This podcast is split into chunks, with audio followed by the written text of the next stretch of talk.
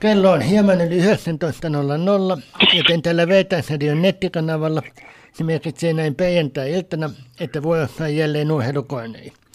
Äänessä on koneen puheenjohtaja, urheilutoimittaja Olli. Hyvää iltaa. Mukana on myös vakikeskustelijamme Aiska. Hyvää iltaa. Oikein hyvää iltaa. Huomautetaan, että tämä on nauhoitettu lähetys, joten et voi soittaa tai lähettää WhatsApp- tai tekstiviestiä lähetykseen. Mahdollisten vetovihjeiden noudattaminen on kuuntelijan vastuulla. Ohjelman aluksi kuulimme Jai-Ylihahon ja Juinen Leskinen Slamin esittämänä kappaleen Outoon valoon. Sanat ovat Juinen Leskisen. Tänään koneissa me teemme läpi muutamia kolmannella kierroksella pelattuja otteluja sekä arvioimme joitain nyt viikonloppuna pelattavia neljännen kierroksen otteluja. Ensimmäisenä kolmannen kierroksen ottelusta Miami Buffalo. Buffalo aloitti pisteiden teon touchdownilla. Miami tasoitti hieman ennen ensimmäisen neljänneksen päättymistä. Toisella neljänneksellä sama juttu. Buffalo tekee ensin touchdownin ja Miami tasoittaa taukonumeroksi 14-14. Kolmannella neljänneksellä Buffalo tekee potkumaalin ja neljännellä neljänneksellä Miami tekee ratkaisevan touchdownin. Buffalo kaventaa vielä 2 pisteen arvoisesti seifillä, mutta Miami voittaa pisteen 21-19. Miamin puolustus onnistui taas. No joo, kyllä se onnistui siinä ja ennen kaikkea tämä oli viihdyttävä, tämä oli jännittävä peli ja puolustukset oli hyvin. Toki oli kyllä niin kuin Allen ja Tagovailoa molemmat onnistui erittäin hyvin. Tässä pelissä oli tapahtumaa ja loistavaa peliä molemmilta joukkueilta ja todella sitten Miamin puolustus oli sen verran parempi siinä että onnistui se touchdownin jälkeen todella. Buffalo sai sitten safetyn ja pääsi vielä yrittämään, mutta siinä Miamin puolustus oli rautaa ja yksinkertaisesti kello ehti käydä loppuun ennen kuin Buffalo pääsi potkumaali etäisyydelle. Kovasti he yritti, mutta joskus on tämä ajanhallinta on aika ratkaiseva ja tässä se tuli esille.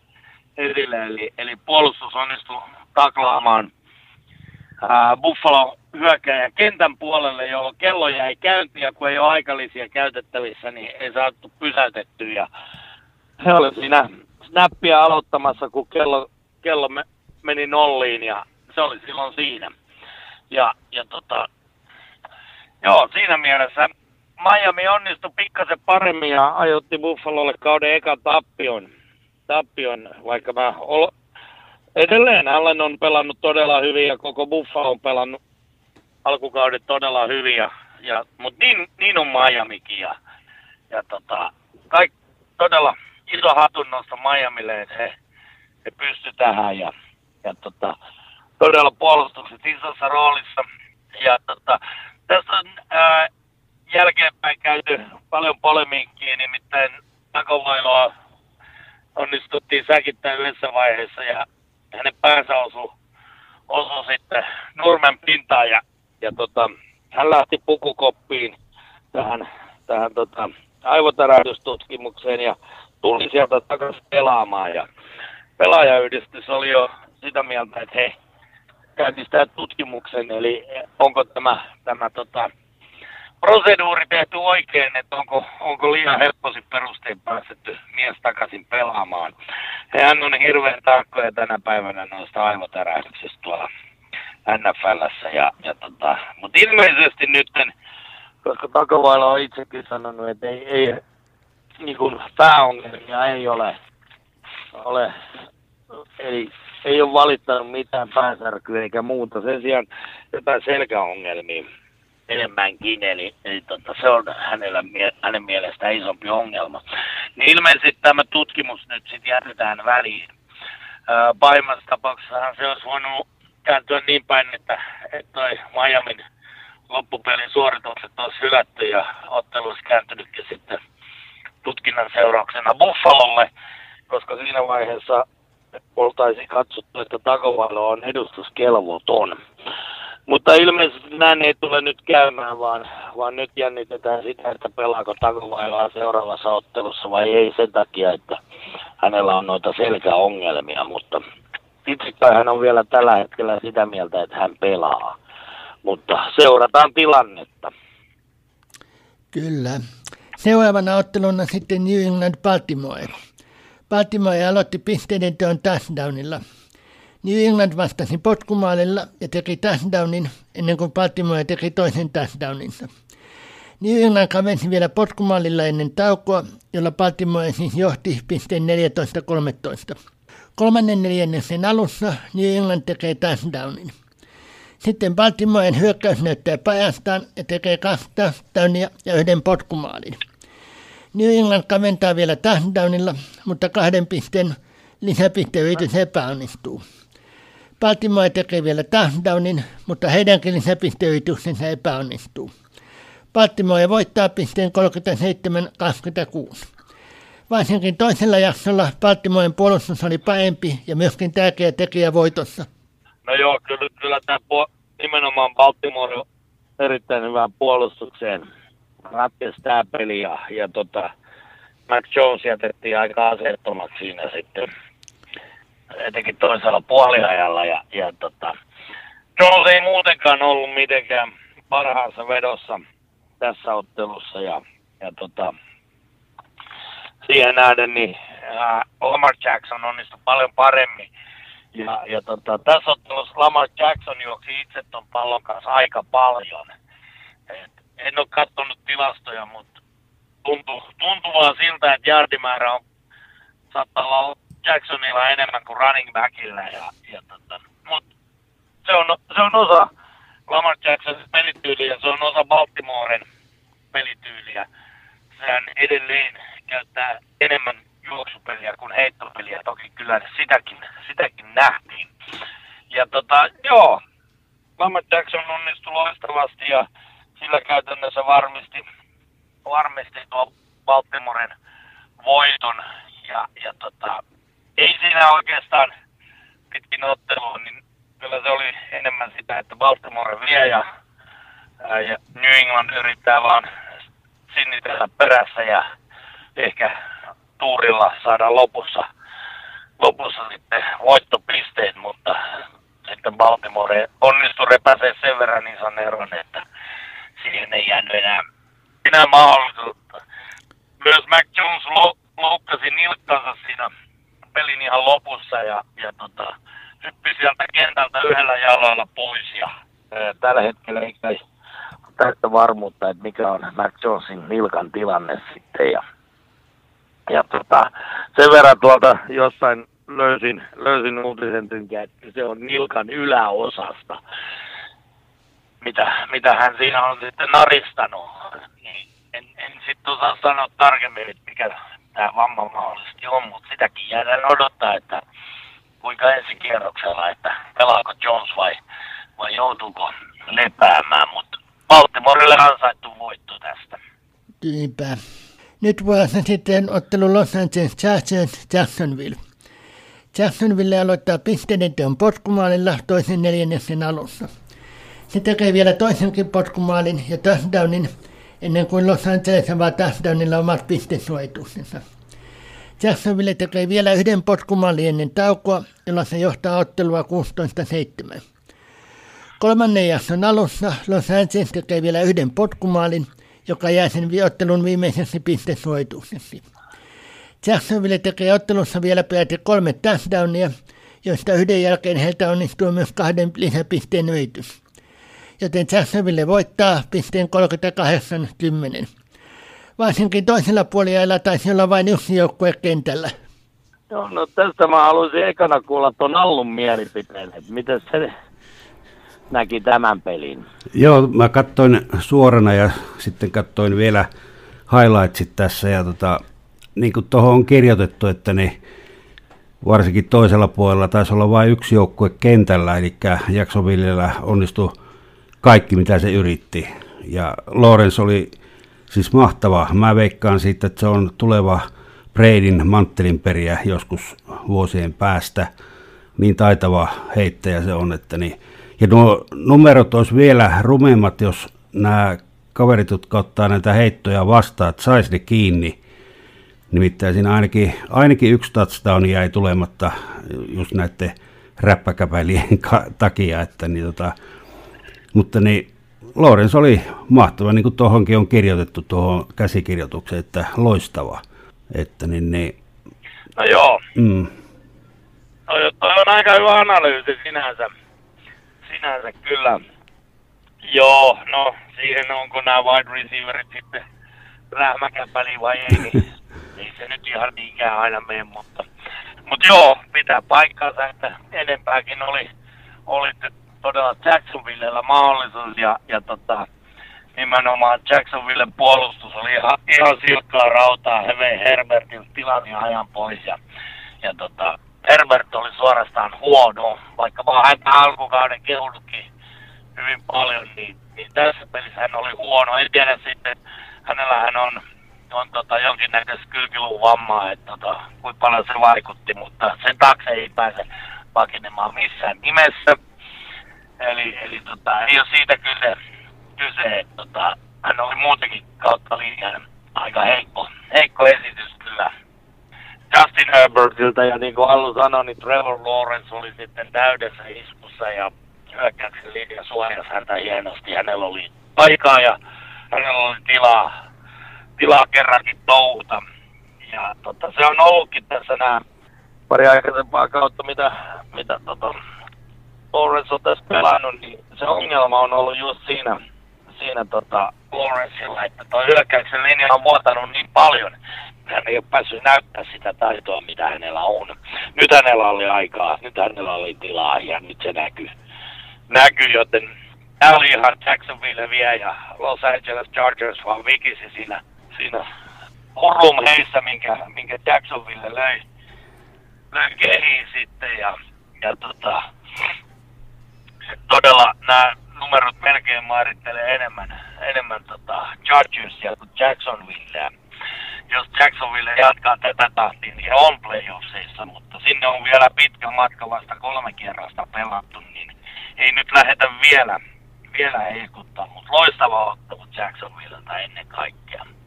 Ja alku muutenkin sinänsä hyvä, että hyvällä tiellä ainakin ovat, että takapakkeja vähemmän tulee, mutta voittajakin vielä kai muutaman ne saa.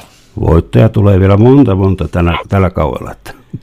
No näinpä, kyllä varmaan tappioitakin tulee, mutta alku on niin hyvä, että tässä vaiheessa, jos pitäisi leikata, niin Jacksonville ei suorita ensi vuoden ensimmäistä varausta. He eivät tule jäämään tänä vuonna runkosarjan viimeiseksi. Ja ei ole heikoin joukkue. Eli siellä on päässyt tekemään sitä hyvää työtä. Ja nyt rupeaa näkyy. Muutama vuosi on mennyt alamaissa ja nyt on saatu hankittua niitä pelaajia. Nyt on näyttää siltä, että nousu on edessä. Kyllä. Tähän väliin sitten musiikkia. Elvis Presley esittää kappaleen La Mitende. Tervetuloa takaisin. Seuraavana otteluna Arizona Los Angeles Rams. Los Angeles aloitti pisteiden teon potkumaalilla. Se tekee touchdownin ja toisen potkumaalin ennen kuin Arizona tekee ensimmäisen pistesuojituksensa potkumaalin. Arizona tekee vielä potkumaalilla taukonumero 1 Los Angelesin johdon pisteen 13-6. Arizona kaventaa 3/4 potkumaalilla. Sen jälkeen Los Angeles tekee touchdownin 3/4 lopulla. 4/4 nähtiin ainoastaan yksi pistesuojitus. Arizona tekee potkumaalilla loppunumeroksi Los Angelesin voiton pisteen 20-12. Arizona piti palloa eli hyökkäysvuoroa hieman kauemmin, mutta voitaneen sanoa, että Losin puolustusväli voitti tämän ottelun. Arizona ei nimittäin saanut yhtään touchdownia ottelussa. Joo, näin se meni. Eli Rams kyllä hallitsi tätä peliä. Olkoonkin, että Matthew Stafford ei vieläkään loistanut oikein niin kuin viime kaudella. Ei semmoinen ihan nappisuoritus, mutta riittävä. Ja ihan ok suoritus siinä mielessä. Mutta joo, kyllä isompaan osaan nousi toi Ramsin puolustus, joka toki Kyler Murray oli aika heikko tässä itse ottelussa, mutta se ei sitä niinku poista, etteikö ehkä se heikko johtu myös siitä, että Ramsin puolustus oli todella vahva ja piti heidät pois tuolta tässä on etäisyyksiltä ja pakotti Aritsonan tyytymään noihin potkumaaleihin ja harvoin pelkillä potkumaaleilla voitetaan ja se kyllä ratkaisi sitten tämän voiton. Ja ottaa huomioon, että Arizona viime kaudella oli se joukkue, joka voitti 10 ottelua putkeen kauden alussa ennen kuin tuli tappio, niin siihen nähden tämä kausi on alkanut paljon heikommin ja potentiaalia joukkueessa on, mutta kyllä heidän pitää nostaa tasoa rajusti, jos tästä mieli niin kuin tuolla edistyksellä ei varmaan päästä edes pudotuspeleihin, niin sitä odotellessa. Nyt vuodessa sitten ottelu Tampa Bay, Green Bay. Tampa Bay aloittaa pisteiden teon potkumaalilla, Green Bay vastaa omalla hyökkäysvuorollaan touchdownilla. Toisella neljänneksellä Green Bay tekee toisen touchdownin ja taukonumerosi sen johdon pisteen 14-3. Tauon jälkeen Tampa Bayn puolustus ei päästä Green Baytä tekemään enempiä pisteitä otteluissa. Samaan aikaan Green Bayn puolustus puolestaan ei anna Tampa Baylle kuin yhden potkumaalin ja yhden touchdownin, jonka jälkeinen kahden lisäpisteen yritys ei onnistu. Niinpä Green Bay voittaa pisteen 14-12. Puolustukset taisi olla pääosassa tässä ottelussa.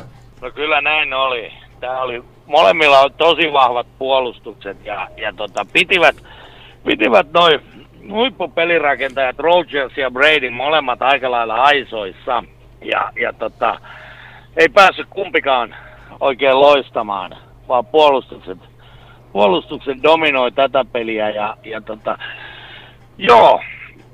ei siinä, se ratkesi oikeastaan just siihen ihan lopussa. Tampa sai ton touchdowninsa ja lähti 2 pisteen lisäpisteyritystä yrittämään. Toki en siitä mokaa, kun se on 2 yardin linjalta normaalisti, niin pelikello kävikin sitten loppuun ja 5 yardin rangaistus, että 7 yardin päästä lähdetään sitä viimeistä yritystä yrittämään ja Brady yritti heittää Russell Cageille sitä, mutta niin vaan pääsi sormenpäineen Green Bay puolustajan väliin ja ei me heitto perille ja se oli silloin siinä se peli. Loppunumerot jäi 14-12 eli onnistuessaan olisi menty tasatilanteeseen ja jatkoajalle, mutta tällä kertaa Green Bay puolustus lopussa sen lopullisesti ratkaisi. Ja nyt on spekuloitu paljon, että kuinka paljon tuossa näkyy wide receiverien puute Tampa Baylla. Sieltähän Evans oli pelikielossa ja Godwin ja Johnson loukkaantuneena, eli wide receiverien osalta ihan voi sanoa kakkosmiehistöllä. Ei sinänsä Scotty Miller, Perryman ja Cage, he ovat hyviä, mutta he eivät ole sitä ihan ykköstasoa, mitä Evans, Godwin ja Jones olisi. Eli pikkasen taso laskee, mutta ei hirveästi. Mutta tällä kertaa riittävästi ja Green Bay vei ottelun sinänsä ihan ok peli.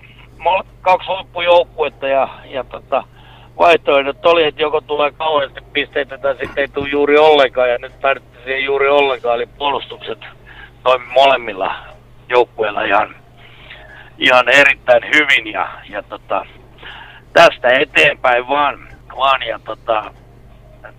tähän teki tilanteen mielenkiintoiseksi. Nyt molemmat joukkueet on sitten 2 voittoa, 1 tappio tilanteessa ja jatkavat kyllä molemmat joukkueet jopa konferenssin ykköspaikan jahtaamista ehdottomasti mutta ei Rodgers ja Brady, ne oli molemmat oli ihan ok, mut ei mitään spesiaalia ei kummaltakaan nähty semmosia sanotaanko vau-suorituksia no Bradyn kohdalta mä sanoin, että alkukausi on muutenkin ollut, ei ole nähty tämmöisiä oikein väläytyksiä, mutta en tiedä kuinka paljon siihen vaikuttaa just toi sitten, no tietysti heillä myöskin paljon loukkaantuneet siitä hyökkäyksen linjassa, eli tällä hetkellä Brady ei saa sitä aikaa mitä hän kaipaisi ja se näkyy näissä tuloksissa heti. Mitä sä luulet, että niin... Vaikuttiko Bradyn peliin paljon se, että kun sillähän oli heittokäen yksi sormi kipeänä, sehän oli hirveän tiukasti niin pakattu, teipattu, että vaikuttiko se, joo? En usko tämän 23 vuoden aikana, mitä se kaveri on pelannut, niin sillä on ennenkin ollut sormet paketissa. Joo.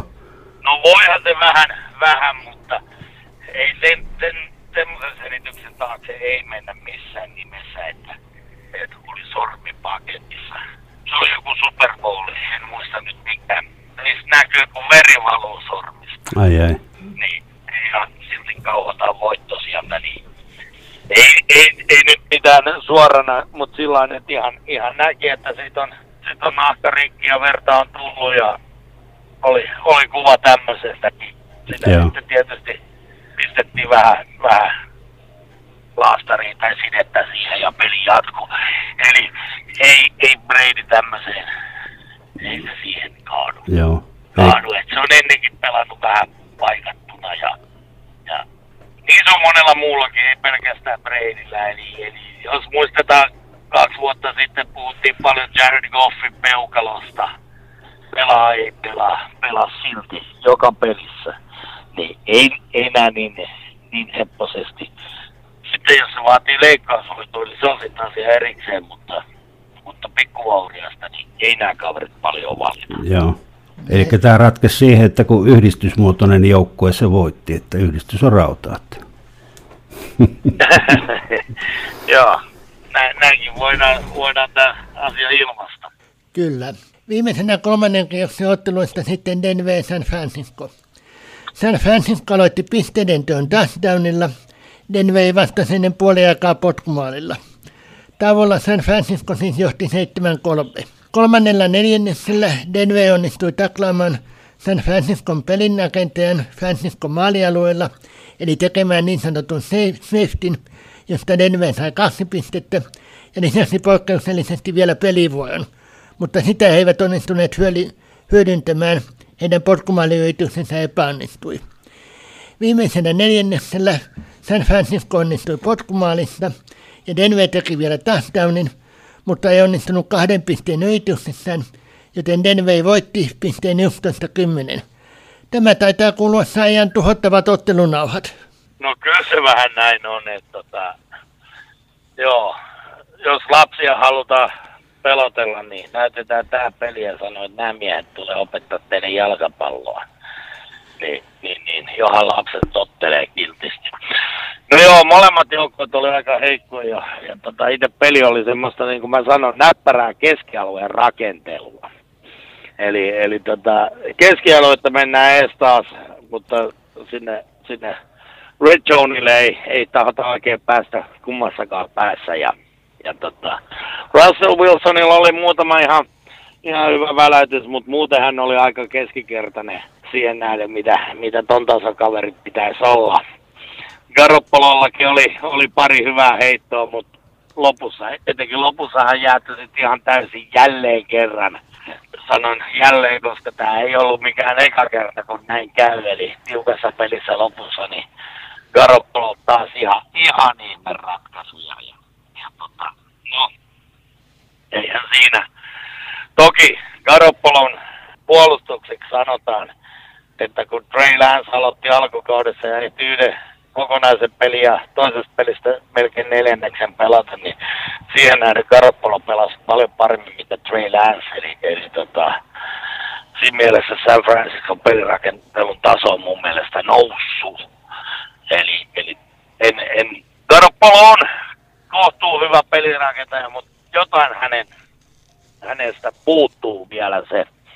Eli superstaroihin en pysty tätä kaveria edes mielikuvissani nostaa. Ja sanotaan just tuosta safetystä, itse asiassa siinä ei tullut edes taklausta, vaan se oli osoitus tästä Garoppolon heikkoudesta. Hän menetti tajunnan siitä, että missä hän on. Hän yksinkertaisesti pakeni sen verran sinne omalle maalialueelle ja toinen jalka ulos päätyrajasta. Ja bingo, se on safety. hän heitti siitä vielä sen pallon onnistuneesti wide receiverille, mutta kun toinen jalka on ollut jo rajoista ulkona. Eli hän ei ollut tietoinen siitä, missä kohtaa kenttää hän on. Ja tämä on huono merkki pelirakentajalle. Pelirakentajan pitäisi aina tietää tarkalleen, missä kohtaa hän on. Ja tästä tuli se safety sitten ja paljon on molemmilla joukkueilla tehtävää, että tästä ei ole kuin yksi suunta kummallakin joukkueella, ja se on parantaa suoritusta. Eli joo, ei noussut sarjaan elämään suuremmat ottelut, ja todella, niin kuin sanoit, niin nämä ottelunauhat olisi parempi pistää sinne takkaan ja tulta perään. Mutta joo, Denverille voitto siitä. Jännittävähän toi tietysti oli, pisteet jäi kovin pieneksi, mutta itse otteluna ei suuri elämys, mutta jännitystä piisasi. Se oli ehkä tämän ottelun suurin anti. Kyllä. Ja vähän kuvastaa sarjaa, joka on tasainen. Nimittäin ainoastaan Miami ja ehkä yllättäen Philadelphia, josta me emme ole paljon puhuneet, ovat voittaneet kaikki 3 otteluaan. 13 joukkuetta, muun muassa Tampa Bay, Green Bay, Los Angeles ja Jacksonville sekä Dallas on voittanut 2 ottelua ja hävinneet 1. 14 joukkueella, esimerkiksi New Englandilla, Seattlella ja Juinen San Franciscolla, on 1 voitettu ottelu ja 2 hävittyä. Indianapolisilla on voitto, tappio ja tasapeli Houstonin kanssa. Houstonilla on 2 tappioa ja 1 tasapeli, ja ainoastaan Las Vegas on hävinnyt kaikki 3 pelaamansa ottelua. Joo, tarja on alkanut hirveän tasaisesti ja en tiedä, mikä tuo Las Vegasissa nyt mättää. Derek Carr pelirakentajana siellä ei ole onnistunut oikeastaan yhtään missään, eikä koko muun joukkuekaan onnistunut yhtään missään. Ja mä en olisi missään nimessä Las Vegasia veikannut 3 kierroksen jälkeen hän huipuksi tässä sarjassa, mutta tällä hetkellä tilanne on tämä. Ja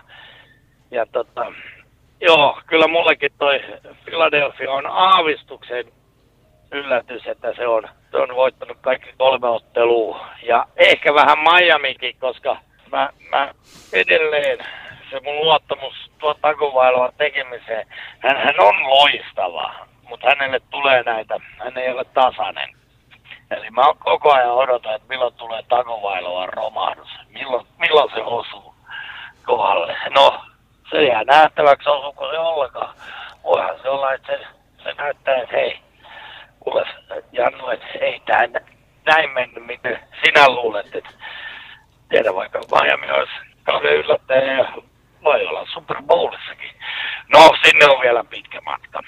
Mutta joo, erittäin tasainen sarja toistaiseksi ja sanotaan seuraavat 4-5 kierrosta rupeaa sitten ehkä rattelemaan jyviä akanoista, mutta seurataan niitä, mitä tulee tapahtumaan.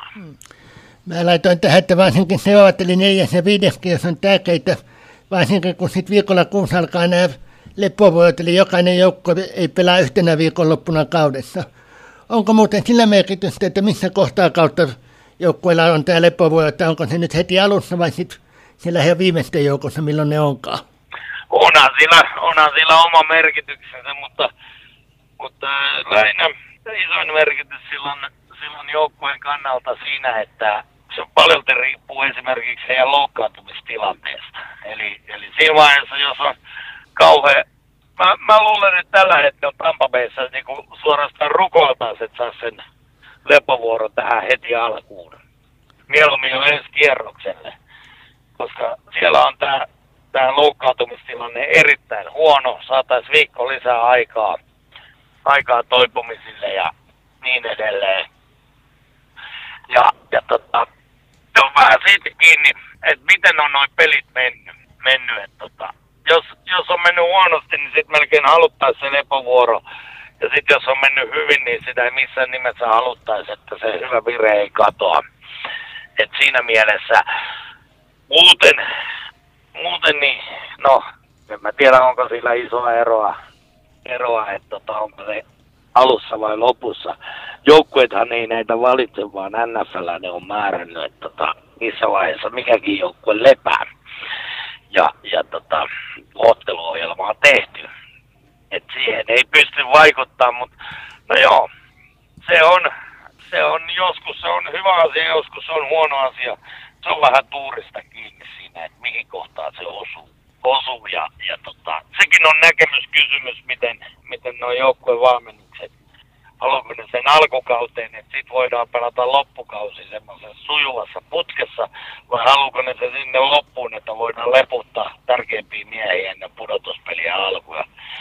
Esimerkiksi jos joukko on niihin menossa, niin tässä on kahta koulukuntaa oikeastaan, että mihin vaiheeseen haluttaisiin saada toi lepovuoro, mutta no, katsotaan miten ne sitten vaikuttaa.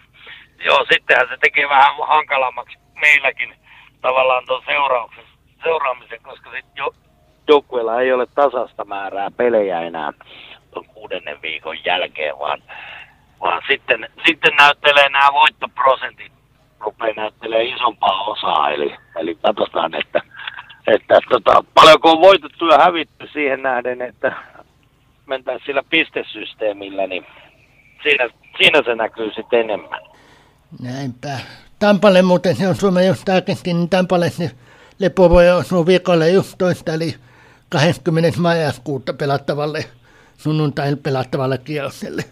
Joo, eli no sen mä tiedän minkä takia se on näin, koska edellinen ottelu Tampalla on Seattle Seahawksia vastaan Münchenissä, niin se on haluttu laittaa siihen sen takia, että he matkustaa sitten Euroopassa takaisin, niin he saa levätä sitten ennen seuraavaa Yhdysvalloissa käytävää ottelua. Saattaa olla, että Seattlella voi olla siellä samanlainen tilanne. Nythän nämä, niin kuin oli tuossa ennen kauden alkuakin jo puhetta, niin 5 ottelua pelataan ulkomailla, joista 1 Münchenissä, tuo mainitsemani Tampa Bay Seahawks, ja 3 peliä pelataan Lontoossa ja yksi peli pelataan Meksikossa. Ja en näiden kaikkien aikatauluja muista, että millä viikolla niitä pelataan. Ne ei ole kaikki samalla viikolla suinkaan, vaan niitä on sitten tässä pitkin kautta. Siihen palataan sitten, kun ne tulee ajankohtaiseksi. Tähän väliin sitten musiikkia. Kappale nimeltä Koitit kertoo kohtalomme, jonka esittää Lea Laveen. Katsotaan sen jälkeen muutamia nyt viikonloppuna pelattavia 4. kierroksen otteluja. Tervetuloa takaisin. Ennen kuin puhumme 4. kierroksen otteluissa, niin tarkennetaan hieman viime viikkoista keskustelijamme. Eli mitä tapahtuu, jos joukkueet ovat tasoissa kauden päättyessä? Sulla oli siitä jotain. No joo, eli lähdetään siitä, eli miten divisioonan sisällä. Sehän on yleensä se ensimmäinen missä voidaan joutua tasatilanteeseen, niin ensin ratkaisee keskinäiset ottelut. Ja sen jälkeen divisioonan sisäinen voittoprosentti, jonka jälkeen tulee voittoprosentti yhteisissä peleissä, joka tarkoittaa siis sitä, että niissä peleissä, missä molemmilla joukkueilla on ollut samat vastustajat, niin ne on yhteisiä pelejä. Ja 4. tulee sitten konferenssin sisäinen voittoprosentti. Ja vasta 5. tulee sitten, paljonko on tehty pisteitä per näissä otteluissa. Eli tehdyt pisteet ja vastustajalle annetut pisteet. Ja se on vasta 5. sijalla. Ja mä en nyt muista, ei ainakaan mun muistikuvissa ole ikinä ollut tämmöistä. Että yleensä noin 4 ensimmäistä kohtaa on jo ratkaissut sitten sen. Joo, sitten jos on enemmän kuin 2 joukkuetta, niin lähdetään taas sieltä keskinäiset ottelut ja niin edelleen. Tämä sama kuvio. Ja heti jos saadaan ero, että kaikki 3 joukkuetta ei ole samassa, niin niistä se heikoin putoaa pois. Ja sitten ruvetaan kahta jäljelle jäänyttä sen jälkeen vertaamaan uudelleen keskenään sieltä kohdasta 1. Näin se menee. Ja sitten jos puhutaan näistä villikorttikierroksen paikoista, kun nehän voi sitten tulla eri divisioonista, niin siellä aloitetaan myös keskinäisestä ottelusta, jos mahdollista. Ja siellä tulee toisena sitten konferenssin voittoprosentti ja sitten yhteisten pelien voittoprosentti vähintään 4 yhteistä peliä pitää olla, jotta sitä käytetään.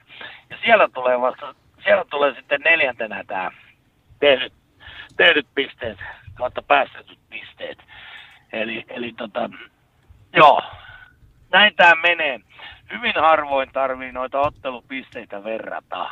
Eli yleensä voittoprosentit on ne, jotka ratkaisee keskisäännöiset ottelut sitten oman divisionan sisältä, yhteiset pelit ja konferenssin sisältä. Tämä on se järjestys ja näillä on yleensä se ero sitten saatu. Toivottavasti tämä nyt selvitti vähän, että missä vaiheessa. Se on kai siellä 12 sitten, siellä on viimeisenä on arpa. Sinne saakka ei ole menty ikinä. Kyllä selvittiin. Joo. Niinhän se oli, kun puhuttiin kauden alussa, niin nyt mä en muista, että mitä oli. Oliko se NFC:llä, oliko se Philadelphia ja joku, kun jatkasi sen viimeisen vilikoittikierroksen paikkaa Philadelphia tai se jonkun ennen, että sen viedä, kun se voitti sen keskenäisen ottelun silloin. No joo, näitä on just että sen takia nämä keskinäiset ottelut on hyvinkin tärkeitä. Niin, ensimmäisenä 4. kierroksen otteluna on nyt sitten käsittelyssä Cincinnati Miami. Tämä kone on nauhoitettu jo keskiviikkona, joten emme tiedä tämän viime yönä pelatun ottelun lopputulosta. Miami, kuten kejoimme, on voittanut kaikki 3 pelaamaansa ottelua. Cincinnati otti viime kierroksella kauden avausvoittonsa. Viimeisin kohtaaminen näillä oli viime kaudella ennakko-ottelussa, jonka Miami voitti 3 pisteellä. Miami heittopeli on hyvää, mutta juoksupelissä Cincinnati on paempi. Puolustukset on tasaisia. Tasainen ottelu tulossa vaimaan tästäkin. Vaimaa jatkaisi se, että kumpi pääsee toisen puolustuksessa paemmin läpi. No joo, näin mä oletan ja Joe Burrow on ollut muuten hyvä, siis hänellä on ollut uskomattoman hyviä heittoja koko alkukauden. Ainut vain, että iso osa niistä ei mene perille, kun hän yrittää liikaa. Eli liian pitkiä heittoja. Katsotaan nyt, että miten vieläkö jatkuu sama trendi, eli yritetään vaikeita, vai joku pudotettaisiin vähän sitä heiton mittaa ja varmemmin perille ja Tagovailoa on ollut hyvä. Niin kuin mä sanoin, mulla vaan se luotto ei ole Tagovailoa niin vahva, että mä odotan aina sitä notkahdusta. Tuleeko se tässä pelissä vai ei? Miamin alkukausi on ollut loistava. Se puoltaisi Miamin voittoa tässäkin pelissä, eli 4-0. Cincinnati on ollut rämpinyt vähän alkukaudessa. Peli on ollut hyvää, mutta todella ne pistesuoritukset jäänyt tekemättä, kun yritetään semmoista vähän turhankin vaikeeta. Jotakin, jos pitäisi sanoa, niin mä paan kuitenkin tämän omien tuntemuksien mukaan Tagovailoa natkahtaa ja Burrow pääsee esittää parastaan ja Cincinnati vietän yllättäen. Vaikka taitaa pieni ennakkosuosikin tuo Miami olla, niin Cincinnati ottaa tästä kauden toisen voiton ja ottaa sen suhteellisen reilulla erolla vielä. Mä taittanut, että Miami ei, ja Tagovailoa ei notkahda ja voittaa touchdownin vielä. Miten Hallu? Joo, mä en seurannut yhtään, että niin veikkaan, että Miami voittaa.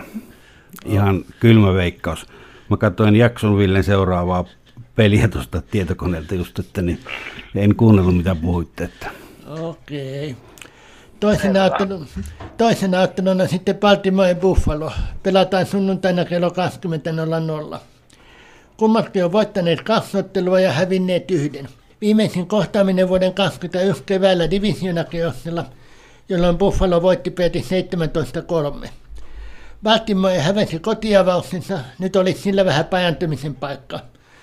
Tosin myös Buffalon tappia aiheuttaa sille varmaan enemmän vaikeuksia oman divisioonansa voitosta taisteltaessa, varsinkin jos Miami tuo edellä mainittu oma ottelunsa voittaa. Buffalo nimittäin jo hävisi kauden ensimmäisen kohtaamisen Miamille ja toinen pelataan viikolla 15. Joo, Buffalo on nyt ärsytetty. He koki ilkeän tappion Miamille. He tulee sillä mentaliteetillä, että se ei toistu. Ja Lamar Jackson on hyvä pelirakentaja, mutta kun Baltimore edelleen luottaa enemmän siihen juoksupeliin kuin heittopeliin, vaikka sitäkin käyttää, niin heittokone Buffalo Josh Allenin johdolla tulee ja vie tämän pelin. Ja pöllyttää Baltimorea sitten huolella, kaksinumeroisilla luvuilla. Kaksinumeroisella erolla Buffalo käy hakemassa sen vierasvoiton Baltimoresta ja säilyttää paikkansa taistelussa tuosta divisioonan voitosta. Ja mun veikkaus, että sääliksi vähän käy tuota Baltimorea, sieltä tämän hetken ehkä paras joukkue härsytetty Buffalo tulee vastaan. Eli Buffalollahan oli niin kuin voiton avaimet tuossa Miamiakin vastaan, mutta se kääntyy osittain onnekkaasti, osittain hyvän puolustuskavulla Miamille, niin he ei anna sen toistua, vaan nyt tämän Baltimorea pöllytetään. Tämä on mun veikkaus. Ei ehkä pöllytetä, mutta kyllä mä kehitän, että Buffalo touchdownin vähintään voittaa. Miten Hallu? Mä oon tässä ihan samaa mieltä teidän kanssa, että kyllä Buffalo voittaa. Hyvin yksimielistä. Kyllä. Kolmas ottelu sitten on Dallas Washington.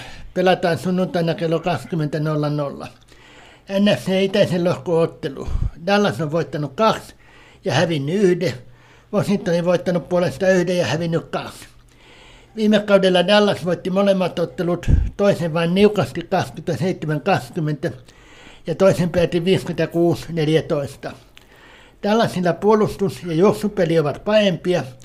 Washingtonilla, jonka puolustus on puolestaan liikaa heikointa, niin hyökkäys ja juoksupeli ovat paempia. Yksi ratkaiseva tekijä taitaa olla se, kuinka hyvin Dallasin puolustus onnistuu. No joo, totta kai se on. Niin, mitä tekee Carson Wentz? Hänhän on nimenomaan Washingtonin pelirakentaja. Ja mitä tekee Cooper Rush, joka on nyt sitten ilmeisesti ainakin. Rush onnistui loistavasti Dallas. Mä pelkäsin, että se romahdus tulee, mutta eipä tullut. Dallas otti viime pelistäkin voiton. Ja ei mä anna tässä Washingtonille nyt kyllä mahdollisuuksia. Se puolustus vuotaa niin paljon, että Cooper Rush on hyvässä fiiliksessä ja saa tehtyä tarvittavat pisteet ja samaan aikaan tällaisin puolustus pistää Carson Wentzin koville ja kyllä siinä käy niin, että Dallas vie tästä voiton. Pitää se kotona ja Commandersin pojat saa matkustaa takaisin Washingtoniin tyhjin käsin. No tietysti Carson Wentz on huippujätkä silloin, kun se päivä osuu kohdalle, mutta sitten jos hän tekee Carson Wentzit niin, ja peli ailahtelee, niin se vähentää entuudestaan Washingtonin mahdollisuuksia. Huippupäivänä Wentz tekee sitten ihmeitä ja sitten se kääntyy toisinpäin, mutta mä en usko siihen tällä hetkellä, vaan kyllä Dallas tämän vie. Olen samaa mieltä ja vie kyllä enemmän kuin touchdownin vielä, mutta ei nyt ihan niin paljon vielä kuin tuon 56-14 tuon viime kautisen, mutta sanotaan nyt 10-12 pisteen olla. Miten Hallu?